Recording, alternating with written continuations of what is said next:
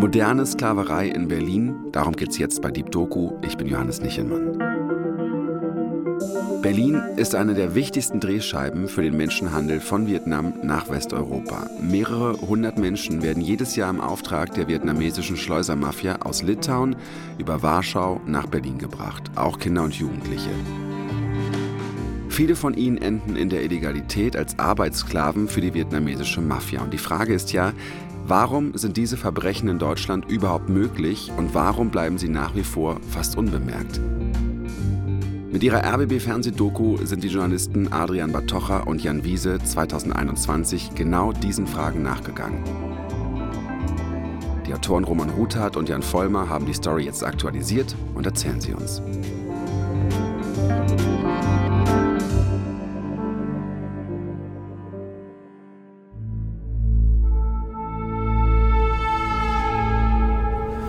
Wollen wir anfangen?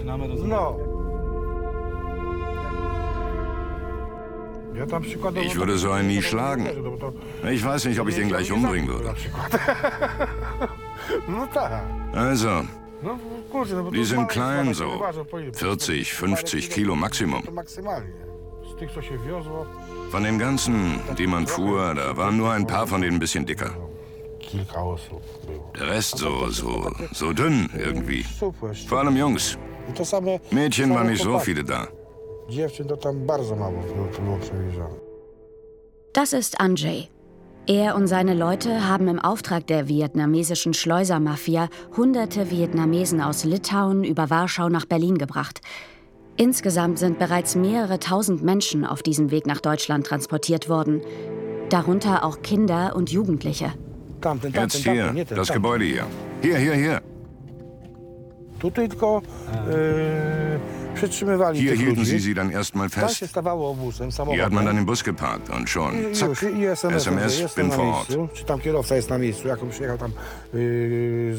Oder einer meiner Fahrer. Und dort nach ein paar Minuten kam sie raus, aus dem Eingang hier. Unterwegs mit Andrzej in seinem Auto in Warschau. Andrzej war der Cheffahrer. Im Auftrag eines Vietnamesen, der in Warschau lebt, brachte er oder einer seiner beiden Angestellten die Menschen nach Deutschland. Mit Kleintransportern. Umgerechnet 500 € pro Person haben die polnischen Schleuser dafür bekommen. Er zeigt uns die Orte, an denen die Geschleusten untergebracht wurden. In ganz normalen Wohnungen. Inmitten von ganz normalen Wohngebieten. Und wie viele Menschen kamen da raus? Verschieden. 2, 5, 7 Mädchen, Frauen auch. Jung meistens. Bei denen weiß man das nicht so genau. Also, ob einer jung oder alt ist.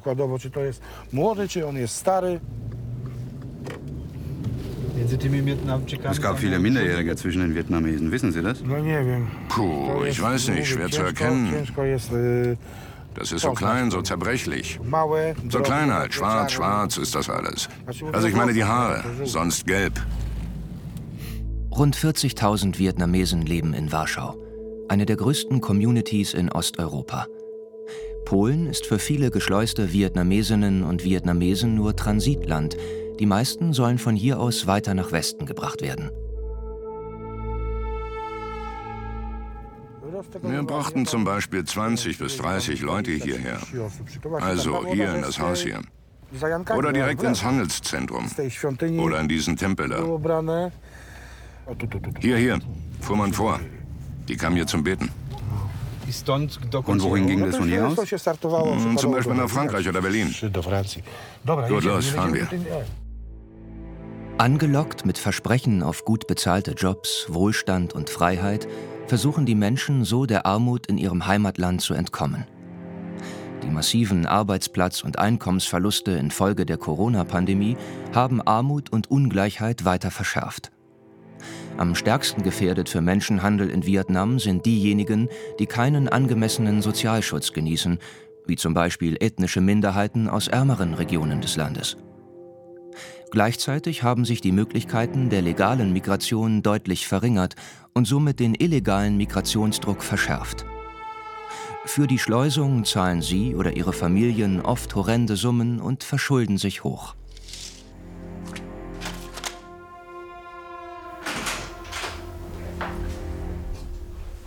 Das sind die Netzwerke, die sehr hierarchisch agieren, die hochprofessionell miteinander agieren und die auch andere Felder der organisierten Kriminalität oder kriminelle Handlungsfelder mitbedienen. Markus Pfau war zum Zeitpunkt des Interviews zuständig für die Kriminalitätsbekämpfung der Bundespolizei in Mitteldeutschland und Experte für Schleusungen. Seit Jahren beschäftigt er sich auch mit kriminellen vietnamesischen Netzwerken und Menschenhandel. Man kann das so bezeichnen, es ist letztlich eine moderne Sklaverei. Was genau ist eigentlich Menschenhandel? Und was ist der Unterschied zu Schleusung? Joachim Renzikowski lehrt als Professor für Strafrecht an der Martin-Luther-Universität Halle-Wittenberg und ist einer der führenden Experten in Sachen Menschenhandel in Deutschland. Menschenhandel ist häufig mit Schleusen verbunden, aber Menschenhandel bedeutet Zwang zur Ausbeutung und Schleusung bedeutet illegal in ein anderes Land hineinbringen. Bei Menschenhandel ist die Ausbeutung das Ziel. Der wird verkauft oder rekrutiert, ohne dass er sich aussuchen kann, wirklich, wo er jetzt hinkommt. Und wenn er da ist, wo er hinkommt, wird er ausgebeutet, ohne dass er sich aussuchen kann, finde ich das jetzt cool. Er wird nicht gefragt, weil er einfach eine Sache ist. Ich behandle ihn wie eine Sache und nicht wie eine Person mit seinen Rechten. Ausgebeutet werden die rekrutierten Menschen aus Vietnam bereits auf dem Weg nach Deutschland. Und wo arbeiten sie? Sie nähen. Klamotten, irgendwelche. So wie hier zum Beispiel. Hier kommen ganze Lastwagen her. Was nähen die hier alle? Illegal. Da sie illegal hier sind, die Grenze illegal überquert haben, dann nähen sie illegal, oder? Die nähen, um die Schulden abzuarbeiten. Laut der OSZE gibt es weltweit 25 Millionen Opfer von Menschenhandel. Damit wird jährlich ein Umsatz von 35 Milliarden US-Dollar erzielt, so die UNO. Nach Drogenschmuggel und Waffenhandel ist Menschenhandel die drittgrößte Einnahmequelle der organisierten Kriminalität. Menschenhandel zum Zwecke der Ausbeutung. Die Menschen aus Vietnam werden als billige Arbeitskräfte in Gastronomie und Nagelstudios für Zigaretten- und Drogenhandel eingesetzt. Auch die deutsche Bundespolizei stellt, vor allem an den östlichen Grenzen, immer wieder den Versuch von Einschleusungen von Minderjährigen fest. So wie im Fall von Chung. Über Andrzejs Schleusernetzwerk kam er über Litauen nach Polen. Zeichnen beruhigt mich sehr. Es macht mich einfach ruhiger. Chung hat immer noch Angst vor den Menschenhändlern. Dabei hatte er Glück im Unglück und ist gerade so mit dem Leben davongekommen. In Vietnam habe er bei seiner Großmutter gelebt. Seine Eltern seien beide tot, erzählt er. Und dann sei auch noch seine Oma gestorben. Muscheln, Schnecken, Treibholz und Flaschen sammeln. Davon habe er leben müssen. Ich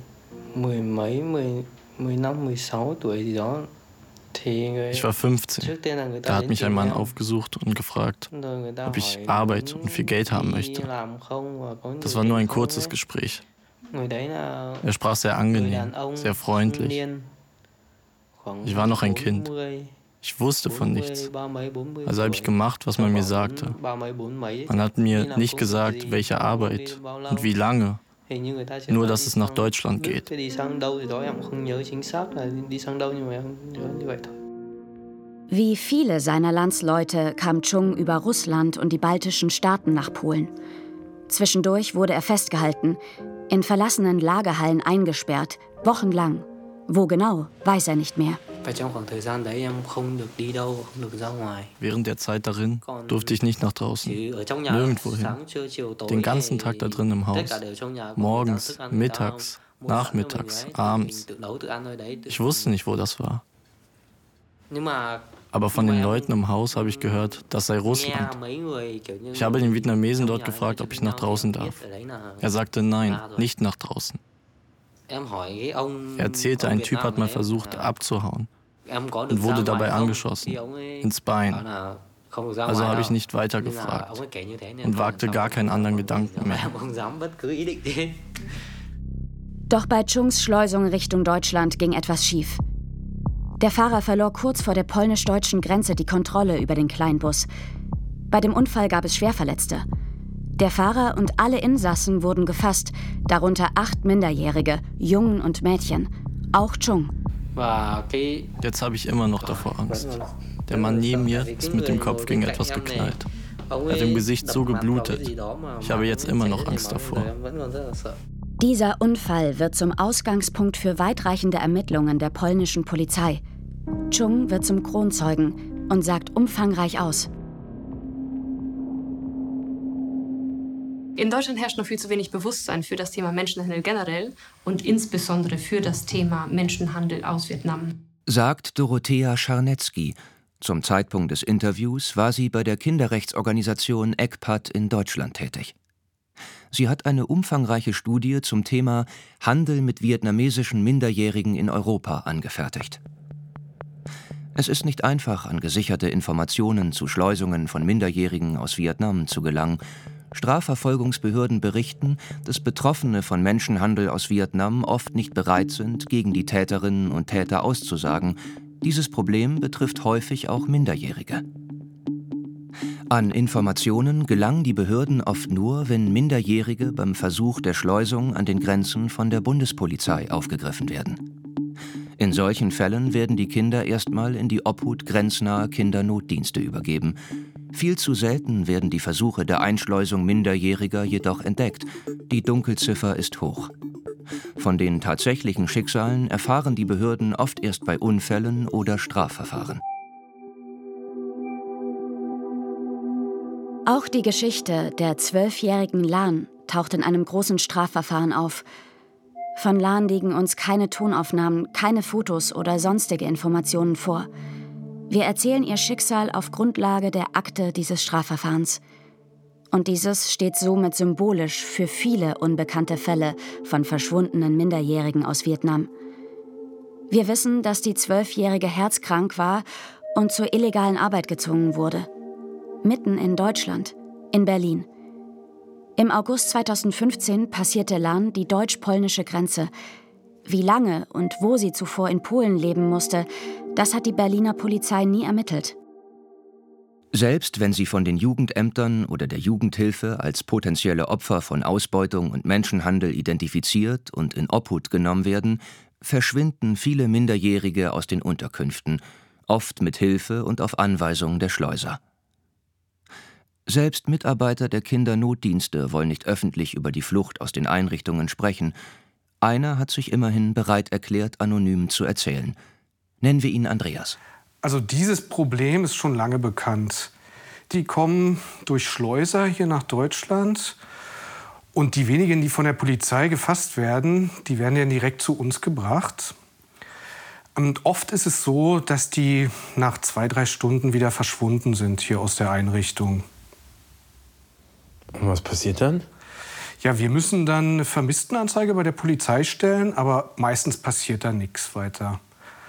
Wenn jetzt zum Beispiel bei einem deutschen Kind eine Vermisstenanzeige gestellt werden würde, da wäre ein Riesentamtam, aber bei einem vietnamesischen Jugendlichen passiert da nichts. Wie viele vietnamesische Kinder und Jugendliche sind in Deutschland verschwunden? Wo sind sie? Was passiert hier mit diesen jungen Menschen aus Vietnam? Monatelange Recherchen, hunderte Anfragen.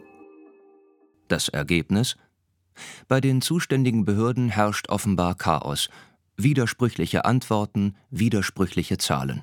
Fest steht nur, die Zahl der vermissten Anzeigen geht in die Hunderte. Die meisten werden in Berlin gestellt. Und die Zahl steigt seit Jahren. Über die 12-jährige Lan wissen wir, dass sie in einem Bus der Schleuser nach Berlin gebracht wurde. Sie lebte in einem Hochhaus in Berlin-Marzahn. Bei einem Vietnamesen, der sich gegenüber den Behörden als ihr Vater ausgab. Eine vorsätzliche Täuschung. Ihre leiblichen Eltern blieben in Vietnam. Warum sucht das LKA Berlin nicht nach den Vermissten aus Vietnam? Die Suche nach Vermissten wird nur dann aktiv betrieben, wenn bestimmte Umstände dazukommen, die sagen, es besteht die Gefahr, dass es dem Menschen nicht gut geht. Sebastian Laudan. Zum Zeitpunkt des Interviews ist er Chefermittler für organisierte Kriminalität beim LKA Berlin. Und die Gefahr sieht man nicht bei den jungen Vietnamesen. Bei den Vermissten vietnamesischen Geschleusten wird diese Gefahr im Regelfall nicht erkannt. Keine Gefahr also, so sieht es das LKA in Berlin. Derweil verschwinden nicht nur in Deutschland, sondern in ganz Europa weiter vietnamesische Kinder. In Frankreich, in Belgien und in den Niederlanden. Hier sind 67 vietnamesische Kinder verschwunden aus besonders geschützten Einrichtungen. Herausgefunden hat dies die Journalistin Sanne Terlingen. Minderjährige Flüchtlinge in Europa, das war ursprünglich ihr großes Thema. Wir wollten eine Geschichte machen, die zeigt, welche großen Probleme es in diesem Zusammenhang gibt. Und so haben wir uns zuerst diese Kindernoteinrichtungen angeschaut. Das sind geschützte Einrichtungen. Es gibt 2 von ihnen in den Niederlanden, im Norden und im Süden, beide an geheimen Orten. Sanne Terlingen ist die erste Journalistin in den Niederlanden, der es gelungen ist, in einer Kindernoteinrichtung zu dem Thema zu recherchieren. Ich konnte eine Menge interner Dokumente einsehen. Nachtwachen wurden vor dem Gebäude aufgestellt. Die Fenster verriegelt. Aber die Kinder haben aus der Küche Messer gestohlen, um die Fenster zu öffnen. Sie haben sogar Parfum auf die Feuermelder gesprüht, damit sich die Türen öffnen. Und vor dieser an sich geschützten Einrichtung warteten schon Autos auf sie. Die Flucht wirkte freiwillig, aber schien gut für die Kinder organisiert worden zu sein. In Wahrheit standen diese Kinder unter enormem Druck, denn sie müssen ja die Schulden an die Menschenhändler bezahlen. Die Berichterstattung darüber hat in den Niederlanden große Empörung ausgelöst. Die Politik reagierte hier mit einer groß angelegten Untersuchung. Hüb Jaspers, stellvertretender Redaktionsleiter beim niederländischen Fernsehen VPRO und Sanne Terlingens Chef, hat das Resultat überrascht. Das Ergebnis dieses Berichts ist, dass ganz viele vietnamesische Minderjährige verschwunden sind. Noch mehr, als wir eigentlich rausbekommen hatten. Insgesamt 97%, um genau zu sein, derjenigen, die in den Niederlanden registriert waren, als Minderjährige, die auch deswegen geschützt werden mussten vom Staat, die sind alle spurlos verschwunden. Genauso scheint es auch in Deutschland zu laufen. Das Verschwinden der vietnamesischen Jugendlichen ist straff organisiert. Das berichtet auch Andreas, der Mitarbeiter der deutschen Kindernoteinrichtung. Also es scheint so, als hätten diese Minderjährigen genaue Anweisungen, woran sie sich halten. Also sie wissen, wen sie kontaktieren müssen, sie wissen, wo sie hingehen müssen, da gibt es Treffpunkte. Sie werden teilweise direkt bei unserer Einrichtung abgeholt von Autos. Das scheint ein organisiertes Ding zu sein. Zurück nach Warschau, unterwegs im Auto mit dem Schleuser Andrzej. Sie waren in Berlin. Ja. Wo genau ging es dahin in Berlin? Herzstraße, sowas, 128. Das weiß ich genau. Und was war da? Irgendwelche Häuser oder was gibt es dort? Das sind so Hallen. Vietnamesisches Zentrum. Ja. Und wenn man da reinfuhr, durch das erste Tor, da fuhren Straßenbahnen davor. Weiß ich noch. Ja, genau, Straßenbahn. Da kann man rein, so an so, durch das Tor an so einem alten Haus vorbei. Und das erste Restaurant auf der linken Seite, dort, vietnamesisch. Dort hat man sie rausgelassen. Da haben sie abgeholt. In dem ersten Restaurant. Der Schleuser Andrzej beschreibt das Dong Xuan Center in Berlin-Lichtenberg. Ein asiatischer Großmarkt, benannt nach einem Markt in Hanoi, untergebracht in den Hallen eines alten Industriegeländes. Auf 165.000 Quadratmetern sollen laut dem Betreiber rund 2.000 Menschen arbeiten und Lebensmittel, Textilien, Dienstleistungen und Gastronomie anbieten. Auch der angebliche Vater der 12-jährigen Lan soll dort geschleuste Menschen aus Vietnam abgeholt haben. Die Berliner Polizei hatte ihn und seine Komplizen im Visier und ihre Kommunikation überwacht.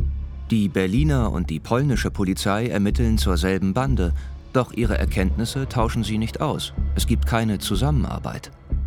Dabei ist die Bedeutung des Ortes für Schleusungen bekannt. Die Geschäftsführung des Centers bestätigt auf Nachfrage, dass es Fälle von Menschenhandel gegeben hat, woraufhin man die Polizei informiert und die Sicherheitsvorkehrungen verschärft habe.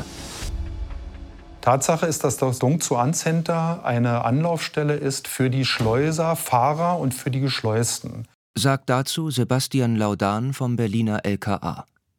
Auch Markus Pfau von der Bundespolizei sind diese Netzwerke bekannt. Und über diese Drehkreuze laufen die Schleusung der Vietnamesen weiter. Da haben sie Safehouses, da haben sie Versorgungsstrukturen. Ein Safehouse sind im Regelfall gesondert dafür angemietete Wohnungen, meist größere Wohnungen. Die werden durch Residenten des Netzwerks und durch Dritte, also die scheinbar unbeteiligt sind, werden sie angemietet, ganz regulär. Und dann werden sie als Umschlagplätze für die wahre Mensch genutzt. In einem dieser Safe Houses wohnte Lan und ihre vermeintliche Schwester. Ihr angeblicher Vater brachte auch andere Geschleuste aus dem Dong Xuan Center in die Wohnung und hielt sie hier fest. Manche Wochen lang, bis zu 5 Menschen gleichzeitig, bis die Bezahlung der Schleusung geregelt war.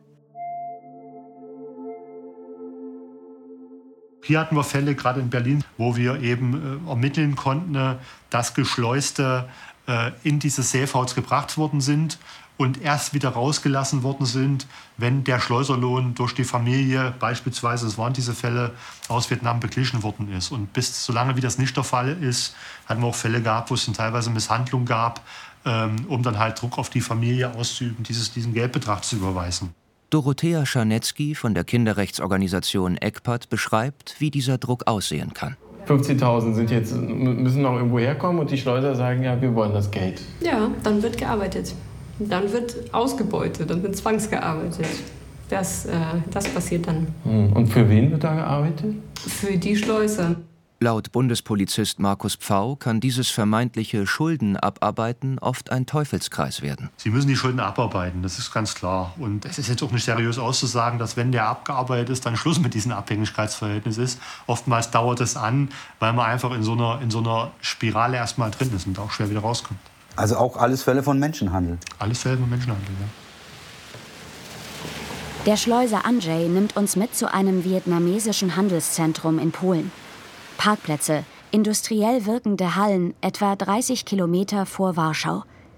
2017 konnte die polnische Polizei hier vietnamesische Sklavenarbeiter aus einer illegalen Nähfabrik befreien. Darunter waren auch Kinder und Jugendliche. Bis sie es abbezahlt haben, ja. Und je nachdem, wo du gerade bist, in Polen, Deutschland oder in Frankreich oder sonst wo, da musst du das halt abarbeiten. Ist logisch. Also setz dich hin und arbeite. Und wenn einer muckt oder nicht will oder so, da kommt es schon mal zu Handgreiflichkeiten.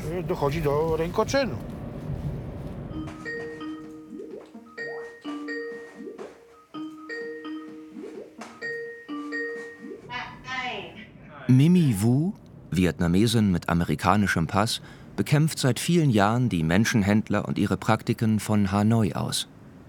In einem Video-Interview erzählt sie, dass die Anwerbung der Opfer auch im großen Stil über soziale Medien läuft. Soziale Medien versprechen dir die ganze Welt, wundervolle Einkommen und die Möglichkeit, deine Familie nachzuholen. Wie sehen solche Angebote aus? Mimi Vu zeigt einen Social-Media-Post auf Vietnamesisch. Er ist geschmückt mit verlockenden Beiträgen und Emojis. Das Feuer-Emoji ist drin, das Händeschütteln-Emoji, das Telefon für Hotline und das Emoji der finnischen Flagge. Das ist eine Werbung, um in Finnland zu arbeiten. Sie verspricht ein monatliches Einkommen zwischen 1.800 und 2.500 Euro, 12-mal so viel wie in Vietnam, 8 Stunden pro Tag bei einer 6-Tage-Woche. Und der Arbeitgeber zahlt das Essen, die Versicherung und die Steuern. Haben Sie auch Posts gefunden, die Deutschland als Ziel nennen? Definitiv, ganz sicher. Für die junge herzkranke Lan endet das Versprechen am Berliner S-Bahnhof Wartenberg, weit im Nordosten der Stadt. Sie musste dort Zigaretten verkaufen. Für den Menschenhändler, der sich den Behörden gegenüber als Vater ausgab. Im Sommer 2019 bestätigt auch die Berliner Polizei die Existenz von Banden, die Kinder und Jugendliche nach Deutschland einschleusen und hier ausbeuten. Die ersten Presseberichte darüber werden europaweit aufgegriffen. Der Innenausschuss des Berliner Abgeordnetenhauses bestellt Sebastian Laudan, damals Chefermittler für organisierte Kriminalität, ein. Der beschwichtigt, für die Polizei in der deutschen Hauptstadt ist das alles kein Menschenhandel. die Kriterien für Menschenhandel im Kontext Schleusung sind im Regelfall nach unseren Erfahrungen nicht erfüllt. Derjenige, der sich einem Schleusungsnetzwerk anvertraut, der weiß vorher, dass er natürlich in irgendeiner Form Geld erbringen muss, was er vielleicht zum Zeitpunkt der Beginn der Schleusung noch nicht zur Verfügung hat. Er geht also davon aus, dass das Schleusungsnetzwerk ihm die Möglichkeit eröffnen wird, zwischendurch zu arbeiten, um Geld zu erwirtschaften, was dann wiederum in die Fortsetzung der Schleusung fließt. Das kann ausbeuterisch sein, muss aber nicht.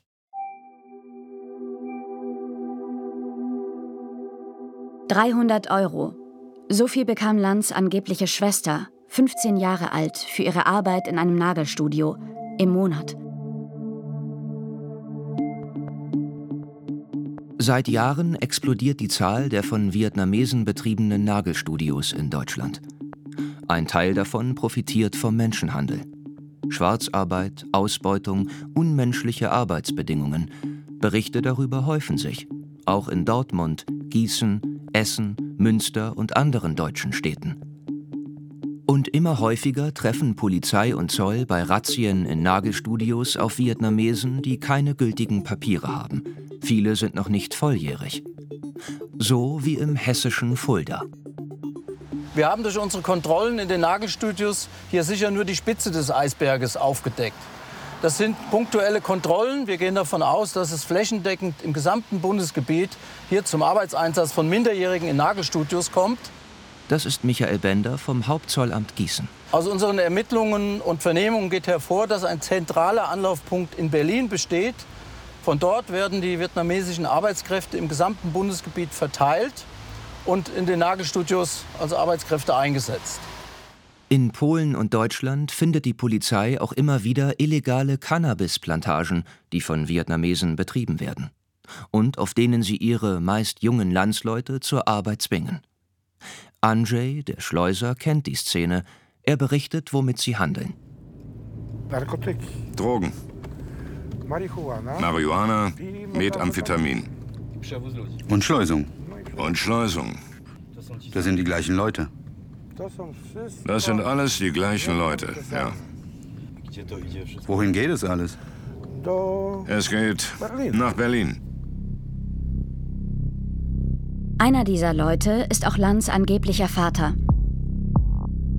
Er nimmt nicht nur Geschleuste aus Warschau, sondern auch Crystal Meth entgegen und regelt von hier aus den Weiterverkauf in der deutschen Hauptstadt.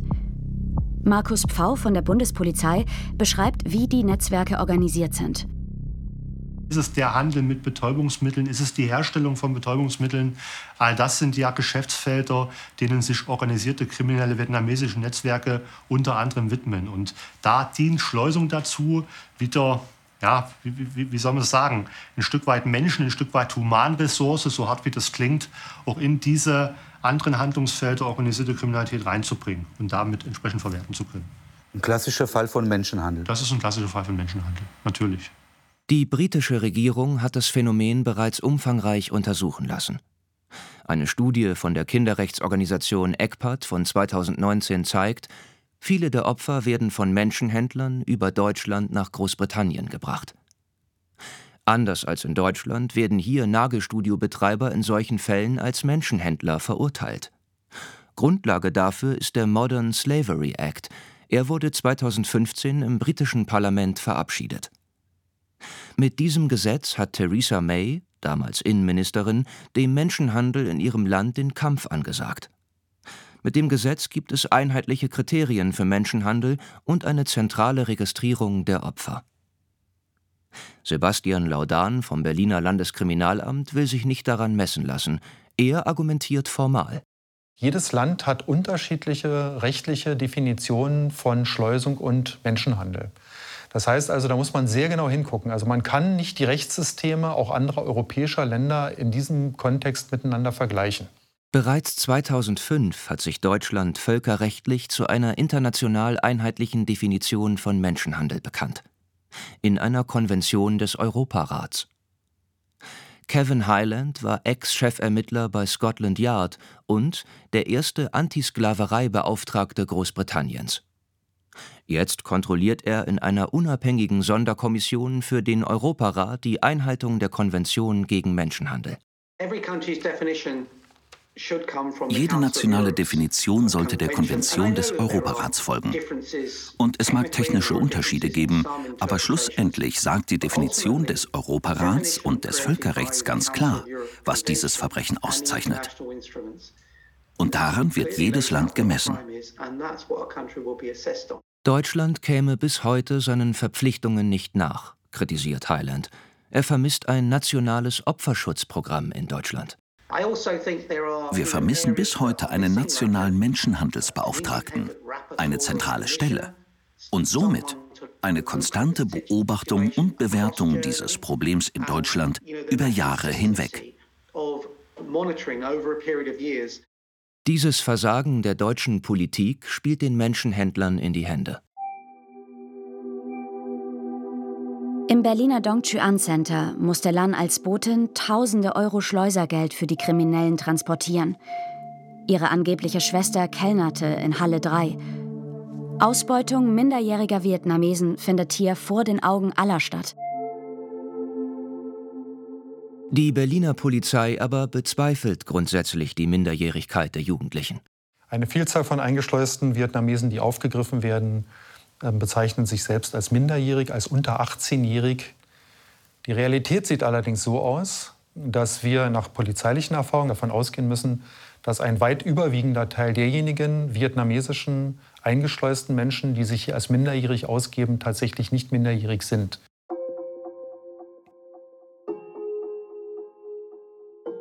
Laut einer aktuellen Studie, die Dorothea Scharnetzky vor kurzem für die NGO Network Against Trafficking in Human Beings geschrieben hat, rückt das Thema aber mehr in den Vordergrund. Strafverfolgungsbehörden, Medien und spezialisierte Beratungsstellen sind in den letzten Jahren zunehmend auf Betroffene des Menschenhandels aus Vietnam aufmerksam geworden, so Scharnetzky. Laut der Studie fällt es den Behörden besonders schwer, die Betroffenen selbst zu erreichen. Als größte Gruppe im Bereich der Schleusungskriminalität sind in Berlin Menschen aus Vietnam vertreten, schreibt das LKA Berlin in einer aktuellen Stellungnahme. Ohne Aufenthaltstitel, Arbeitserlaubnis und mit hohen Schulden bei den Schleusern seien Menschen aus Vietnam aber besonders verletzlich und würden dadurch in ausbeuterische Verhältnisse geraten. Das Hellfeld, die Kriminalstatistik, spiegelt diese Vulnerabilität jedoch nicht wider, weder in Berlin noch bundesweit. Wir gehen daher von einem hohen Dunkelfeld aus, schreibt das LKA Berlin. Eine Ursache dafür sei die mangelnde Aussagebereitschaft der Betroffenen. In Deutschland gab es im Jahr 2022 laut polizeilicher Kriminalstatistik lediglich 5 Fälle von Menschenhandel mit Menschen aus Vietnam.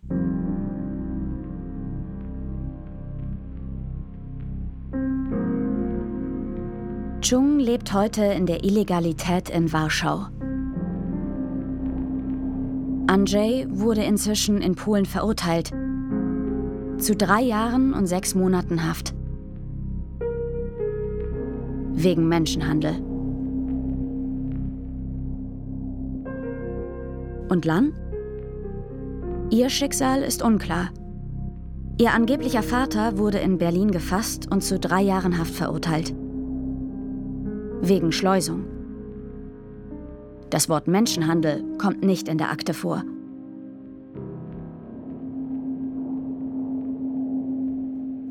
Diese Geschichte haben euch Roman Ruthard und Jan Vollmer erzählt, basierend auf der RBB-Doku von Adrian Bartocha und Jan Wiese. Nächste Woche geht's dann um veganes Fleisch aus dem 3D-Drucker und andere Start-ups, die Unternehmer und Unternehmerinnen aus Israel nach Berlin gebracht haben. Neue Folgen von Deep Doku hört ihr immer mittwochs in der ARD-Audiothek und überall da, wo es Podcasts gibt.